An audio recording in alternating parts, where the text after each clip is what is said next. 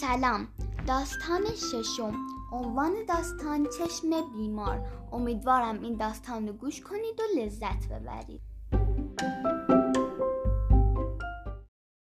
عنوان داستان چشم بیمار روزی بود روزگاری بود. در زمان قدیم مردی شکمش درد گرفت. نزد طبیب رفت و از دل درد شکایت کرد و گفت شب تا صبح از درد شکم نخوابیدم و آمدم که بیماری خود را علاج کنم. طبیب همانطور که رسم است نبض او را گرفت زبانش را نگاه کرد و از مریض پرسید آیا این دلدرد سابقه هم داشته؟ مریض در حالی که از درد ناله می کرد گفت نه هیچ وقت شکمم به این سختی به درد نیامده. طبیب پرسید آیا صدمه ای به شکمت خورده؟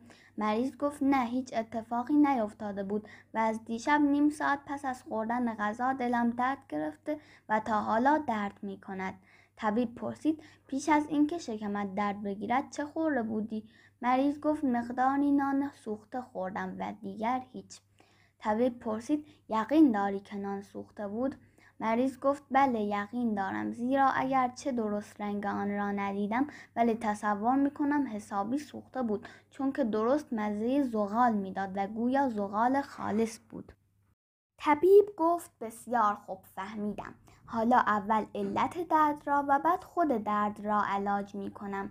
آن وقت به معاون خود دستور داد که آن شیشه محلول دوای چشم را بیاورد و به مریض هم گفت سرت را به پشتی صندلی تکیه بده تا چند قطره از این داروی روشنی بخش در چشمت بچکانم که بسیار دوای موثری است مرد بیمار فریاد کشید که آقای حکیم مسخره بازی را کنار بگذار.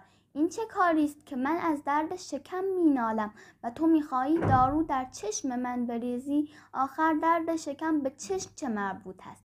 طبیب گفت مرد حسابی. تو خودت می‌گویی نان سوخته زغال را به جای نان سالم خورده ای و رنگ آن را ندیده ای من می‌خواهم اول چشم تو را علاج کنم که بعد از این نان سوخته زغال شده را به جای نان پخته سالم نخوری و دلدرد نگیری زیرا برای کسی که مزه زغال را می‌فهمد ولی رنگ نان پخته و نان سوخته را از هم تشخیص نمی‌دهد علاج بیماری چشمش از بیماری شکمش واجب تر است.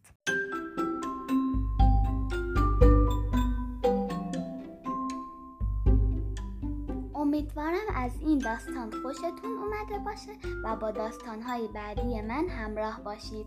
خدا نگهدار.